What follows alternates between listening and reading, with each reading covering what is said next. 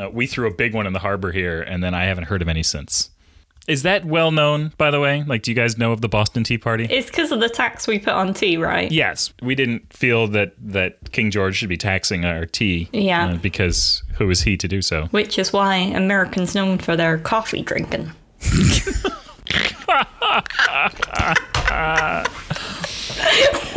This week on Random but Memorable, Anna brings you her attempt at an American accent. That was so good. Was that terrible? I dropped my microphone. It was that They're good. coffee drinking.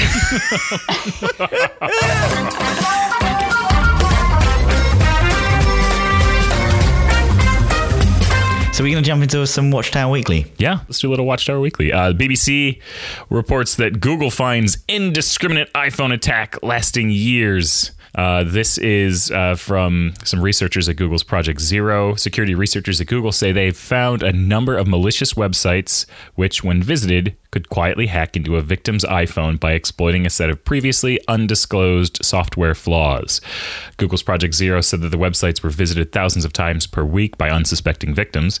They did not say what the websites are, by the way, so uh, we, we don't know what they are. Simply visiting the hack site was enough for the exploit server to attack your device, and if it was successful, install a monitoring implant, says Ian Beer, a security researcher at Project Zero. Now, what's interesting about Project Zero is that their goal is to find zero day flaws, which means basically means that a company has zero days to fix it. This is something that's in the wild, it's already out there. This is not something where a security researcher finds something and then tells the company, and then they have you know a, a certain amount of time in order to fix it. This is these are attacks that are out there that are active that that companies don't have a chance to to respond to in the normal manner that where sort of white hat hackers or researchers find flaws like this. Yeah, I, I knew some elements about this one, but uh, Apple haven't commented yet, which is a little worrying. Like, obviously, they always put out the fix first most of the time before they, they comment. Do we know whether this one's been fixed? Has it been patched? it has, yeah. Oh, it has. Okay, great. But yeah, this is a this is a pretty bad one. The fact that it's been out there for so long is uh, is, is not not very nice. Yeah, apparently it could be one of the largest ever conducted against iPhone users. And the vulnerability could be used to steal users' photos and messages, as well as track their location in near real time. The researchers said they discovered attackers were using 12 separate security flaws. Oh my God, 12. Uh, in order to compromise the devices. Most were bugs within Safari, the default web browser on Apple products. Some allowed an attacker to gain root access to the device, the highest level of access and privilege on an iPhone. In doing so, an attacker could gain access to the device's full range of features normally off limits to the user. This is this is sort of the thing with, with iOS. Like that's that's always been the case, right? Is that you can't sort of go outside of your your own sandbox as an application developer, and each each app has its own sandbox that typically prevents something like this. Not the case here, though. They've they found some way around it, which is not great. Yeah, and another interesting aspect of the story is I think obviously recently Apple increased its maximum bug bounty payout to 1 million for security researchers. So Google could be in for a pretty or could be eligible for a pretty hefty payout here with sort of several million dollars in bounties. Now I wonder if that goes right to Project Zero or what. Like, how how is this paid out? I wonder whether it goes to the kind of specific research team to, to add a bit more competition. Yeah, I want- like there's got to be a bonus tied to this, right? Like if I if I were Google and I had this this Project Zero uh, group, I would totally be like, yeah, like if you find something, you get a portion of it. Absolutely. If there's if there's a bounty on it, you totally get get a portion of it. So I think we can move on. So this is about uh, Twitter's CEO Jack Dorsey uh, and and how his account was hacked, uh, according to uh, The Verge. But that actually isn't technically what happened. So his his actual Twitter account w- was not compromised, but the do you remember? I- I'm, I'm thinking like a couple of years ago. This was popular when you could SMS in your tweets. Yeah. So yes, I remember that. I also remember when it had AOL Instant Messenger integration. So yeah, the the system that allows you to uh, tweet via SMS, they successfully managed to get a hold of his number through a, a SIM hack uh, type approach, and uh, yeah, started tweeting as him. Yeah, they they tweeted some not very nice things. I'm sure they weren't Jack Dorsey's own opinions. it's crazy. Hasn't his account been hacked before back in 2016 as well? Yeah, I feel like I remember hearing that that this isn't this wouldn't be the first time that this happened. yeah, this is also the uh, the same group that that went after uh, YouTubers, uh, I believe, using a, a similar It approach. just seems so easy. No, it shouldn't be that easy, should it? Yeah, I mean, the, they, they said that the phone number associated with the account was compromised due to security oversight by the mobile provider.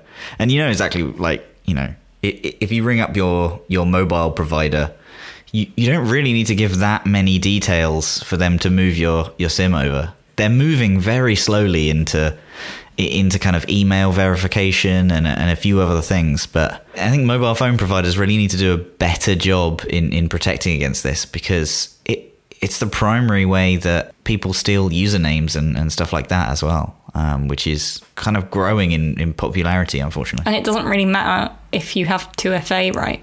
Because you can get around it if you. Yeah, I'm, I'm, I mean, I'm sure he had all the you know things set up by his technical team, and, and it and it made no difference because they just stole his mobile number and, and managed to get in like that. I, I always used to put my mobile number on my signature of my emails because um, you know people need to get in contact with me, but now I don't do that. the actual security advice that people have kind of been given about this is is use Google Voice, um, which unfortunately we don't have in the UK. But the the way that people are saying that this protects you is something that they don't have, which is human customer support. So there's no way with a Google Voice that someone can ring up pretending to be you. All, all your stuff is kind of online and, and through your account, where things like 2FA would help. But yeah, if you have one of those old style normal mobile providers, then uh, yeah, make sure to ring them up and, and add some sort of layer of security on. Yeah, I have a like a security passcode on my account. So there's like my username and password, but then after I log in with that, then there's like a second security phrase which I've is, you know, gibberish generated by 1Password for me that I then also have to copy and paste in in order to to access my account. And presumably that that protects me from from things like this maybe I, I, I hope Yeah, I mean, I, I I wouldn't have thought so, right? Because what happened here is they obviously rung up the mobile provider and, and literally, essentially, social engineered them into believing that they were Jack Dorsey, which is, you know, the poor customer service agent obviously didn't know who Jack Dorsey was because they didn't like go, excuse me, to the boss and say, I, I've got the CEO CEO of Twitter. of Twitter on the phone uh, asking me to, to reset their phone number. Should I do this? um, yeah, I, I, it's the it's the human interaction element that is the, the lowest point of, of the security, which I really think just has to be fixed on the on the mobile provider. Must be so embarrassing for Jack as well. I have to call him by his first name, Jack Dorsey. well yeah I mean you you are personal friends so for sure Yeah, exactly. We're we're best buds. but if you're the CEO of such a high profile company like this, it must be, you know, a bit of a hit to your pride and quite embarrassing to be hit by something and targeted by something like this. I mean, maybe. I maybe also it's just expected. You're like, oh, that sucks. I saw that coming. Yeah, it's it is really an interesting one. Like being the the CEO of a of a huge company, you have like 360 degrees of of your view of, into different things. And your own personal security is such a small slice. It it is an interesting question. Like I sort of assume that he has a team, right? That it, at a certain size, you have a team of people, like the Jack Dorsey team, right? That that are out there and sort of like, well, sir, you've got these meetings today, and by the way, we've your phone has been hacked, but the security guys are on it, and it shouldn't have happened. Like, does he have that aspect of it? controlled to a degree or is it like no it's my personal phone like yeah i added it to my account what of it you guys you don't have any control over that i'll take Yeah. care of it Like this shocks me more him getting hacked as opposed to like a reality TV star getting hacked, for example. I just assume that he has some sort of base level or team to avoid this sort of stuff. yeah yeah i would too if there are any you know CEOs out there that are wanting support on uh, on what to do in, in cybersecurity, please tweet us at 1Password. I'm sure we can get in touch. with the hashtag ask 1Password what do i do about my personal cell phone security hashtag ask 1Password So, what are we talking about this week, Anna? So, this week in Hacks Revisited, we're going to go through the Equifax hack of 2017. So, if you don't know already, Equifax is one of the three large American credit monitoring agencies. So, this kind of in itself made it one of the largest repositories for Americans' most sensitive financial data, which the company kind of slice and dice and sold to banks and hedge funds. You know, they track everything from payments on credit cards, mortgages, student loans, and utility bills to determine your credit score. So you might remember us briefly mentioning them a few weeks ago as they were recently fined up to 700 million by the FTC in relation to this 2017 hack. So as it's quite timely, I thought we would go through this one. I'm really glad we're talking about this, uh, just because it's it is so so recent and everything. Uh, Matt, you want to take us through a little bit of like what actually happened here? So the breach was discovered on July 29th, and an announcement was published around se- September 7th. Uh, it wasn't the largest hack of or, or breach of all time, uh, not even in 2017, but it was still one of the largest and, and kind of the worst in history. And the, the data was really sensitive too. So in a way, the Equifax hack has uh, had much more potential for damage considering the types of data stolen. Um, at the time, it was thought that approximately 143 million US consumers were affected, uh, which later increased to 145.5. Uh, many news outlets were noting that this was more than half the American population, or one in every two Americans. Credit monitoring company Equifax is dealing with growing fallout this morning over its massive data breach. The personal data of 143 million Americans was exposed this summer. Another week, another news story about a massive data breach. But this time, the company involved is one of the ones in charge of monitoring your credit, and the hack appears to have involved some serious negligence on their part. Equifax's announcement yesterday might be the biggest and most significant yet. One out of every two Americans stands to be a victim. With 143 million Americans. That is more than half of us. So you Yeah. got a 50 50 shot that you've been exposed. Half of all Americans potentially exposed their highly sensitive personal information now in the hands of hackers. The sheer number of people who could be potentially affected is what's so striking about this particular attack. I mean, this is like Hurricane Irma sized proportions affecting U.S. customers. The data breach involved the names, addresses, social security numbers, birth dates, and even driver's license information for 143 million people. In addition, roughly 209,000 credit card numbers were stolen. Social security number, it's your name, it's your address, it's your driver's license information, it's your employers, it's your payment history, it's what bank accounts you have. It is, if you were an identity thief, it is a gold mine or the holy grail, as one person described it to me. It's also worth noting that many of these people were not even customers of Equifax, since the company makes a lot of its money from selling like credit reports and other products to lenders to evaluate their potential customers. Yeah, that that's rough if you if you didn't even think that you were like a customer of Equifax and then you're suddenly getting notified, oh, your your data might have been breached in this. I mean, they had to understand that they were basically building a huge honeypot, right? Oh yeah, for sure. So I was caught up in this. Uh, I did get an I got an email actually not that long ago that I could file a claim and and get part of the settlement uh, from this thing. So supposedly I have a check for 125 dollars headed my Nice. way, uh, which is yeah. I mean it's great. I mean, you'd rather have your data protected, but I think I'd rather have, have my security. How much is my security worth? $125. But yeah, no. So I've I, I definitely was caught up in this. So, how did hackers break in? So, to really understand the breach, we have to go back as far as March 2017. This is when a Chinese cybersecurity researcher uh, exposed a flaw in a popular backend software for web applications called Apache Struts. The information he provided to Apache, which was published along with a fix on March 6th, showed how the flaw could be used to steal data from any company using that software. The average American had no reason to notice Apache's post, but it did catch the attention of the global hacking community, and within 24 hours, the information was posted to freebuf.com, which is a Chinese security website, and it showed up the same day in a in Metasploit, which is a popular free hacking tool. So the Apache Foundation went ahead and, and patched the secure vulnerability in the Apache Struts Java framework, prompting the US CERT to issue a security advisory on the same day, warning companies across the US about the new security flaw. So Equifax IT admins, they sort of circulate this advisory on an internal mailing list, but Unbeknownst to to the IT administrators, the mailing list was out of date and it didn't include all the system administrators, indirectly leading to an incomplete patch of Equifax's servers. So this failure to patch was ultimately their downfall. That's where things really sort of went wrong for them. I mean, their choice to use a, an internal mailing list was really their downfall. yeah, yeah.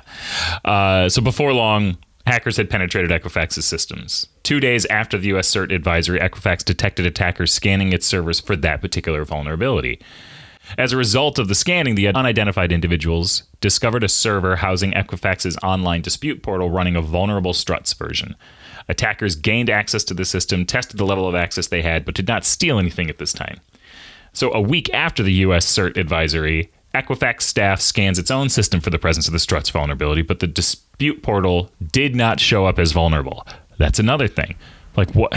so, out of date mailing list apparently don't have good inventory over the servers that they're running at their company because uh, they just completely failed to scan this one. There's there's a lot of things that that that went wrong here. Yeah. So by May 14th, the hackers return, this time with a plan and the proper tools to, to execute it. And during the second intrusion, Equifax's hackers issued queries from the online dispute portal system to other databases in search of personal data. This search led to a data repository containing personally identifiable information, as well as unencrypted usernames and passwords that could provide the attackers access to several other Equifax databases. This data helped attackers to expand their initial access from three databases to 48. I want to know why Equifax is running 48 different databases. That's just that's just curiosity on my part. Logs showed attackers then ran approximately 9,000 queries to gather Equifax customer info. I mean, once you once you're in, like then it's just like, well, let's just poke around and see what see what we can find. Once you're writing one query, why not write 9,000? 9,000 exactly.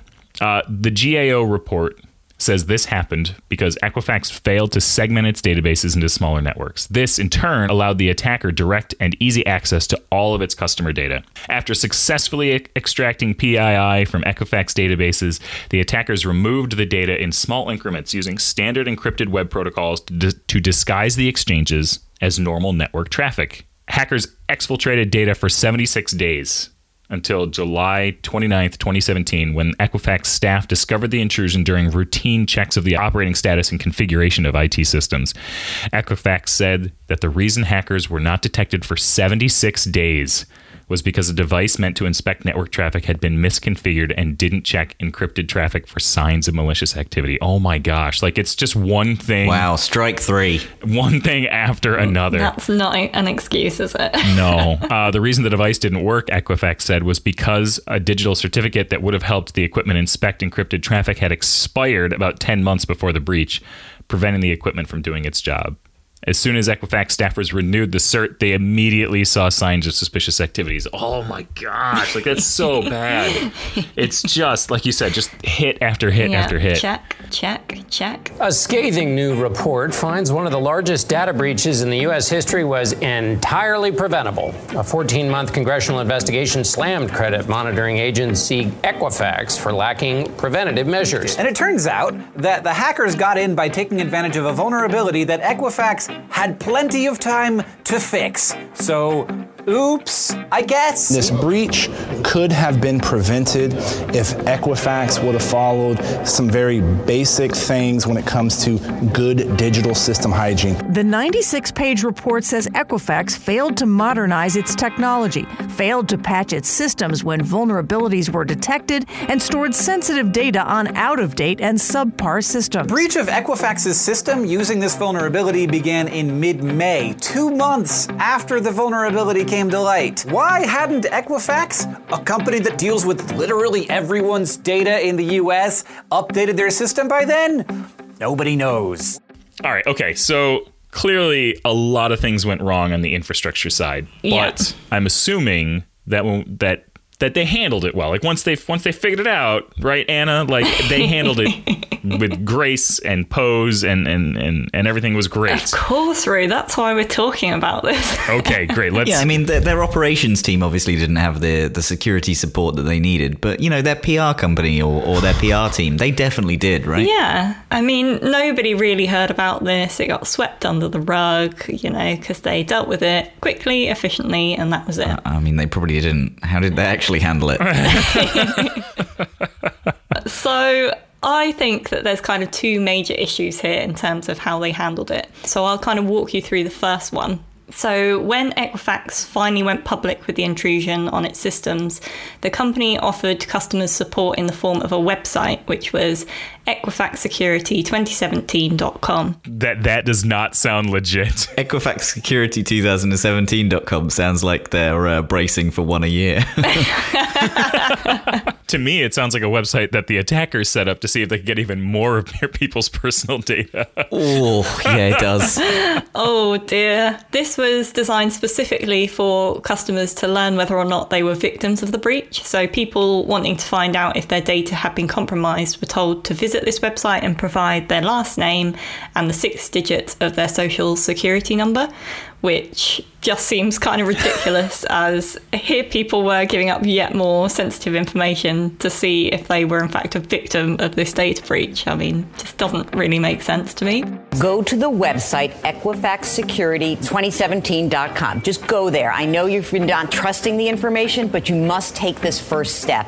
You're going to put in the last six digits of your social and your last name. You're going to press a button. It's going to say you either were or were not affected. And Equifax is offering to help consumers like you and me, but there's strings attached, right? That's exactly right. You can go to Equifax, Equifax's website and they give you, if you put in your name and the six digits of your social security number, they'll tell you if they think you might have been compromised. My understanding is the recovery site has got known known vulnerabilities in it, as well as the fact that it's being very slow in, in terms of being responsive and that many consumers are not able to even access that so I'm sure for a few of you, kind of alarm bells are already ringing here, and they certainly were for security experts around the time too. Um, these experts quickly noted that the website had many traits in common with a phishing website. For one, it was not hosted on a domain registered to Equifax.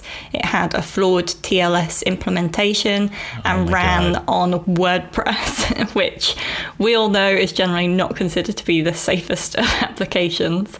So these issues led OpenDNS to classify it as a phishing site and block all access. It was also shamefully unreliable. Um, in some cases, people visiting the site were told they were not affected, only to find that they would receive a different answer when they checked the site on their mobile phones using the same information. Equifax also offered those impacted with a one year free credit monitoring service to all American citizens via its own in house monitoring service. If you put in your the six last digits of your social security number and request, I think it's that free one year of credit monitoring, it bans you from participating in a class action lawsuit. So, in order to get the one year of protection because of maybe the failure on some part of their systems, you are now barred from entering into a class action lawsuit to get the company. It's a solution that also, if you sign up for it, you give up your right to potentially sue the company. You have to, any argument you have with them has to be settled by arbitration, which almost always goes in the company's favor.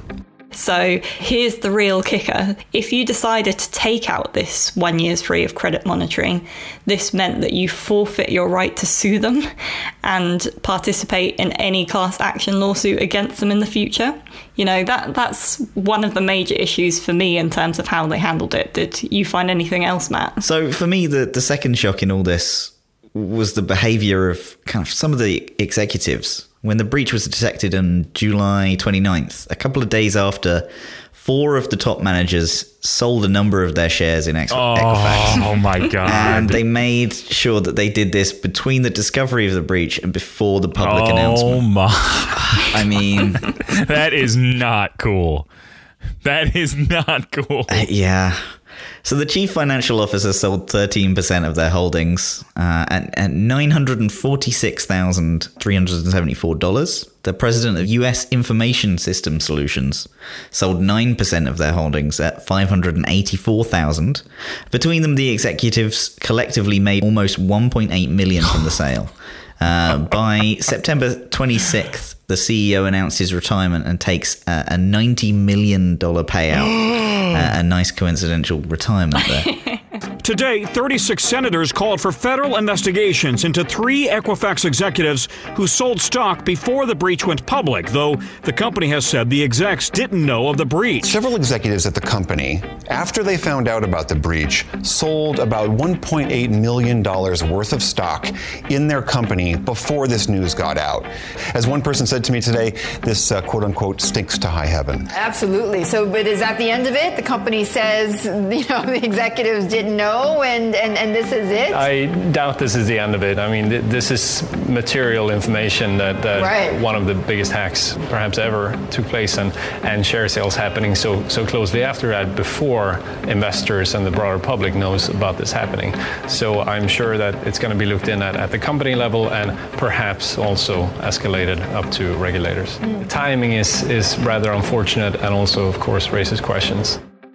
The funny thing about this is that a special committee set up by Equifax's board conducted an investigation, and while this investigation determined that the four had no knowledge of the breach and that this was not considered insider trading, it didn't stop kind of rampant speculation about the executives. I'm sorry. This is such bullshit. I also think that an, an, internal investigation, by its very nature, is is pretty biased, right? Yeah. Yeah. Oh. And I mean, it doesn't stop them look bad, like regardless of if they knew or not. Just this news must have seemed so sensational when it came out. Yeah. In in the wake of like such a large breach and, and prior to it being publicly announced, yeah, it just it just looks terrible. Uh, but Equifax at the time said that the executives had no knowledge that the intrusion had occurred and said that the sales were, were part of a pre scheduled trading plan. Mm. Uh, by March 2018, after a US Justice Department investigation, it was found that Equifax's former chief information officer was actually charged with insider trading. Uh, so it turns out that he used the confidential information that the company's systems had been hacked to dump his stock before the news was made public. Like, yeah, uh, uh, how how do you not realize that that's a bad idea and you're going to get caught for that? Yeah. I just think doing anything like that is a huge alarm bell, especially when we're talking like hundreds of thousands of dollars of stock. Yeah. Oh wait, wait, wait. Okay, so I love this this next part. Yeah. So three days later, he searched the web to research the effect that a 2015 breach had on Experian's stock price. Uh, he he then began researching all of his available stock options. Yeah. So the, the former executive made more than one million from the sale. Uh, according to a federal complaint, avoiding more than $117,000 in, in losses. Thanks. So, uh, a former Equifax engineer who was also working on uh, Equifax Security 2017.com, reassuringly, uh, was also charged with uh, insider trading connected to the to the breach. And um, yeah, so the, the, former CEO, Richard Smith, uh, blamed a single employee for causing the data breach by failing to communicate the requirement of the patch to its systems. He said human error was the individual who was responsible for communicating in the organization to apply the patch did not. Wow. I mean, throw someone under the bus, sure, but yeah. yeah. Yeah, Smith's salary for 2016, the previous year, was 1.45 million. Uh, he made an additional 3.04 million in, in bonuses. In fact, he retired straight after as well. I don't feel gives him the right to make that comment. and then, uh, just to remind everybody, the retirement was a ninety million dollar payout. Yeah, yeah. He's he's not. You know, Uh, it, you you can say like guilt is an emotion and money can't take away emotions, but I don't know. Ninety million sure washes away a lot of guilt. it's weird to blame a single individual because it, it's probably the case that security just wasn't taken seriously at the company for him to actually do anything. Like, even if it was down to one person whose responsibilities were updating each individual server and, and applying the patch, it's, um, yeah, security is so much more of a, a kind of a, a, thing that happens in the entire company. Like a culture. So, you know, we know this can't be the, the fault of one individual. This is a, a company wide issue. Yeah, for sure. Do we know actually who carried out this attack? Well, not really. As with a lot of these kind of data breaches, like it never really comes to light who's actually behind it. There are some rumors that it may have been a state sponsored hack. There are even hints that it might be the work of Chinese intelligence agents, although it's still not yet clear who's responsible. First, the hackers could have been anyone, but there were several reports that there was certainly a point where it looked like the breach was kind of handed over to a more sophisticated team of hackers. This handoff is among the evidence that led some investigators to suspect a nation state was behind the attack. Many of the tools used were Chinese in origin, and they found many similarities to previous China backed hacks. The health insurance firm Anthem was a breach that they noted felt quite similar to this one, but others involved in the investigation aren't so sure, saying the evidence is inconclusive at best or points in other directions. So, yeah, it's still really inconclusive at this stage. And and this whole kind of massive information, like it, it, it isn't publicly available on the internet anywhere, right? No. If the Equifax breach was a purely criminal act, surely you would expect at least some of that stolen data, especially credit card numbers that were taken, to show up for sale, say, on the black market, but that hasn't happened. So whoever got hold of it wasn't surely in much rush to profit from it. So, I mean, that's even more worrying, isn't it? Yeah. I don't know. If it was public, at least there would be some kind of, hmm, okay, that's what they were trying to do, make a point or add it to credential stuffing or, or uh, information to kind of yeah. help with uh, identity theft or, or something. But the fact that they're kind of sitting on it, whoever the collective they are. Yeah, and it's a shame because the people affected by this, they don't know when it could come back and bite them, if it ever will, so they have to put those measures in place even if it you know will never come back to bite them. Yeah that's the that's the thing about this. Like there's no expiration date on so much of this data. I mean you could make use of this decades into the future and it would still be just as viable as it was the day you collected it. You know credit card numbers uh, social security numbers personal identifiable information a lot of this stuff doesn't change over over the years. So Roo what was the reaction from the public about uh, mass hysteria panic in the streets. Uh, it was you know there was a lot of panic, uh, mostly because the data is so sensitive. A person's credit score it can be everything. It affects your ability to rent an apartment, get a job, insure a car. This was not something to sort just sort of brush under the rug. You know, there was a lot of frustration as to the delay between the discovery of the breach and the public announcement in early September. I mean, you know, July to September. I think we said earlier it was 74 days where the attackers had access to this stuff uh, before it even came to light. So Equifax stated that the delay was due to the time needed to determine the scope of the intrusion and the large amount of personal data involved, but this seems like a really flimsy excuse. Many picked up on the irony that it's one of the it's one of the places to go if you fear you've been hacked, as Equifax themselves offered credit monitoring services. the great irony here is that Equifax is a company that actually sells identity theft protection, and here it is they've uh, theoretically allowed a huge breach that could trigger a ton of identity theft. Equifax is one of the three big credit reporting agencies. Ironically, it's where people go when they fear they've been hacked. Allison Thompson received a letter from Equifax saying her data may have been compromised and says she still won't be able to trust the company. You pay them to protect you, you pay them to get your credit report, and then they make money by selling your information. And I just think it's um, kind of disgusting. I never gave Equifax any kind of consent to have my information in the first place. Uh, and so they took my information without my without my permission and then were careless with it. I couldn't figure out how this could have happened as careful as I am with my information. There are strangers out there that know who I am. They know my birth date, they know my social security number, and they know specifically where I live. Uh, that scares me. I pictured myself maybe not being able to get loans in the future having bad credit. The problem is that the social security number is the skeleton key to our identities.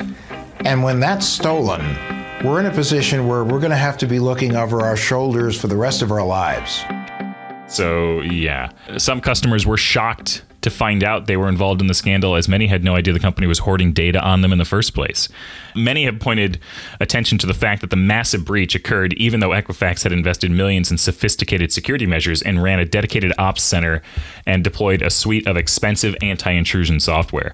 So, this kind of proves that even highly protected systems can have weaknesses, as this feels like a company process and communication problem seeing as the effectiveness of that armory was kind of compromised by poor implementation more than anything yeah, else, really. Kind of comes back to that company culture thing that we were talking about. It's it's not enough just to have all these you know systems in place and throw millions behind security if you don't have a good communication system in place. Yeah. Yep. You'll hear in this next clip that people were saying that Equifax, quote, deserved to be shamed. That's something legislators vowed to do last fall. Equifax deserves to be shamed. But will Equifax be held accountable?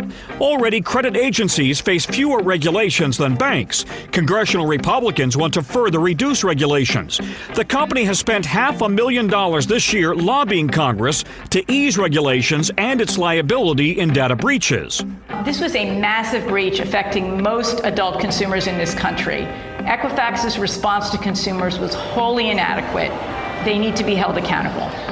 It's really only when there's actually fines attached that we're going to see the credit bureaus take our data security seriously. Congressman Hurd says Congress should develop a national breach standard. We should be exploring whether there should be penalties for companies not following some of those very basic things. And the fact that Equifax is used, you know, data is the new oil, uh, a company that prided itself or sold its services as a way to protect your information, uh, they were very, very sloppy in their cyber protections. The very last thing they care about is the privacy of our information. They don't care about guarding that because they're in the business of selling that. And the more organizations, individuals that they sell our data to, the more money they can make. Congress has failed to act to do anything.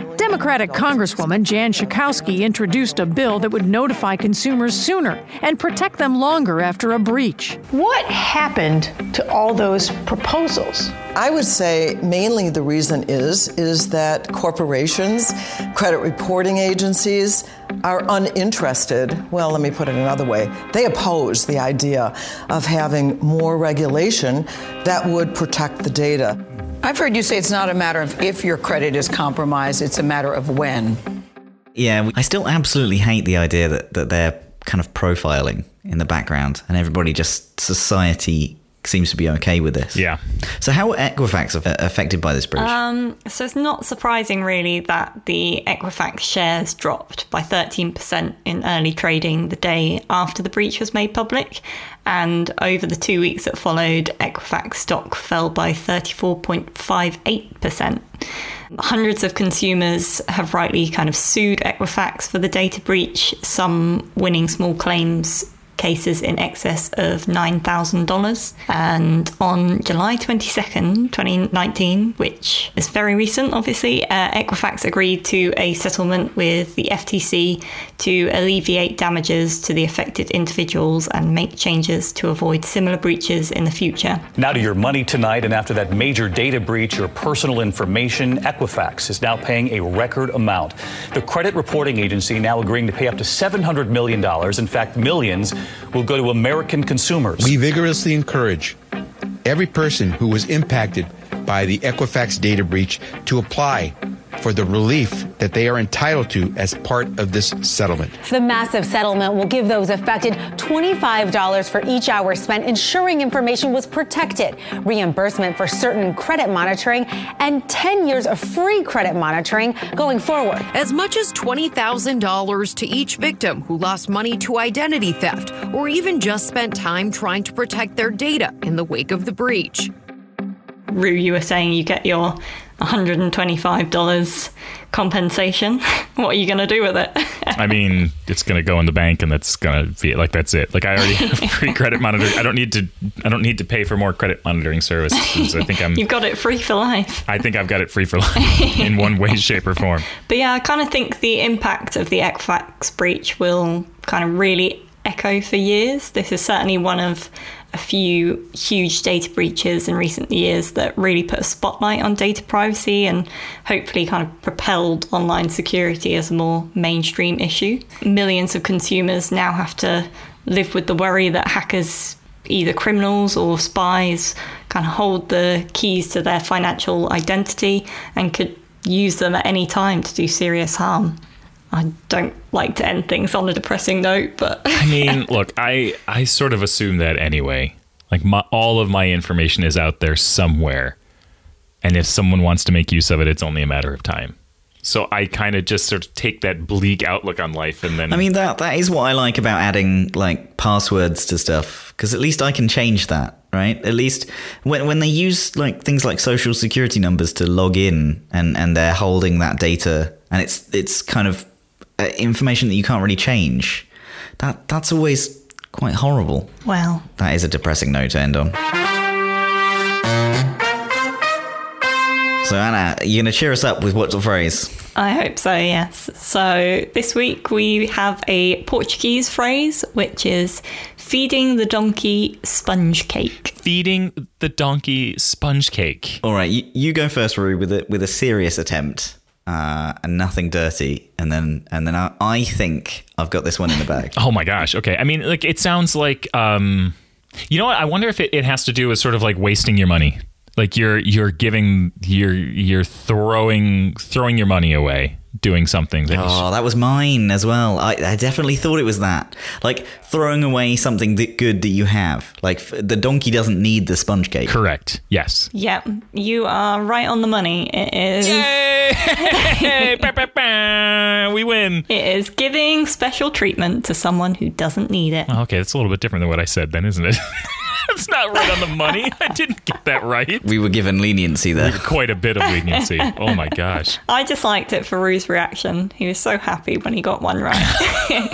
I'm going to tell him every week now that he's got it right, even when he hasn't. Aw. So I, I think we should cover the giveaway as well. I think we ke- keep it going for another week because uh, we haven't had that many come in. So please, I'm so happy. please use your uh, you know your surprising review on on Twitter and, and add a ask 1Password hashtag. I love that we did not get enough entries in this to actually declare a winner.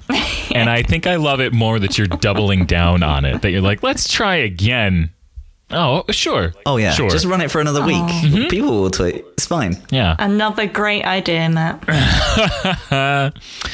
All right. Well, love you guys. This has been fun. Yeah, I love you too. Love you, Roo. Bye. Bye. Bye. Bye bye. Bye bye. Love you. Bye bye. It's like my mum when she tries to hang up with me. Love you, Anna. Love, love you. Love you. Bye. Bye. Love you. Bye. Mum, let me go, please. Oh, my mum just hangs up.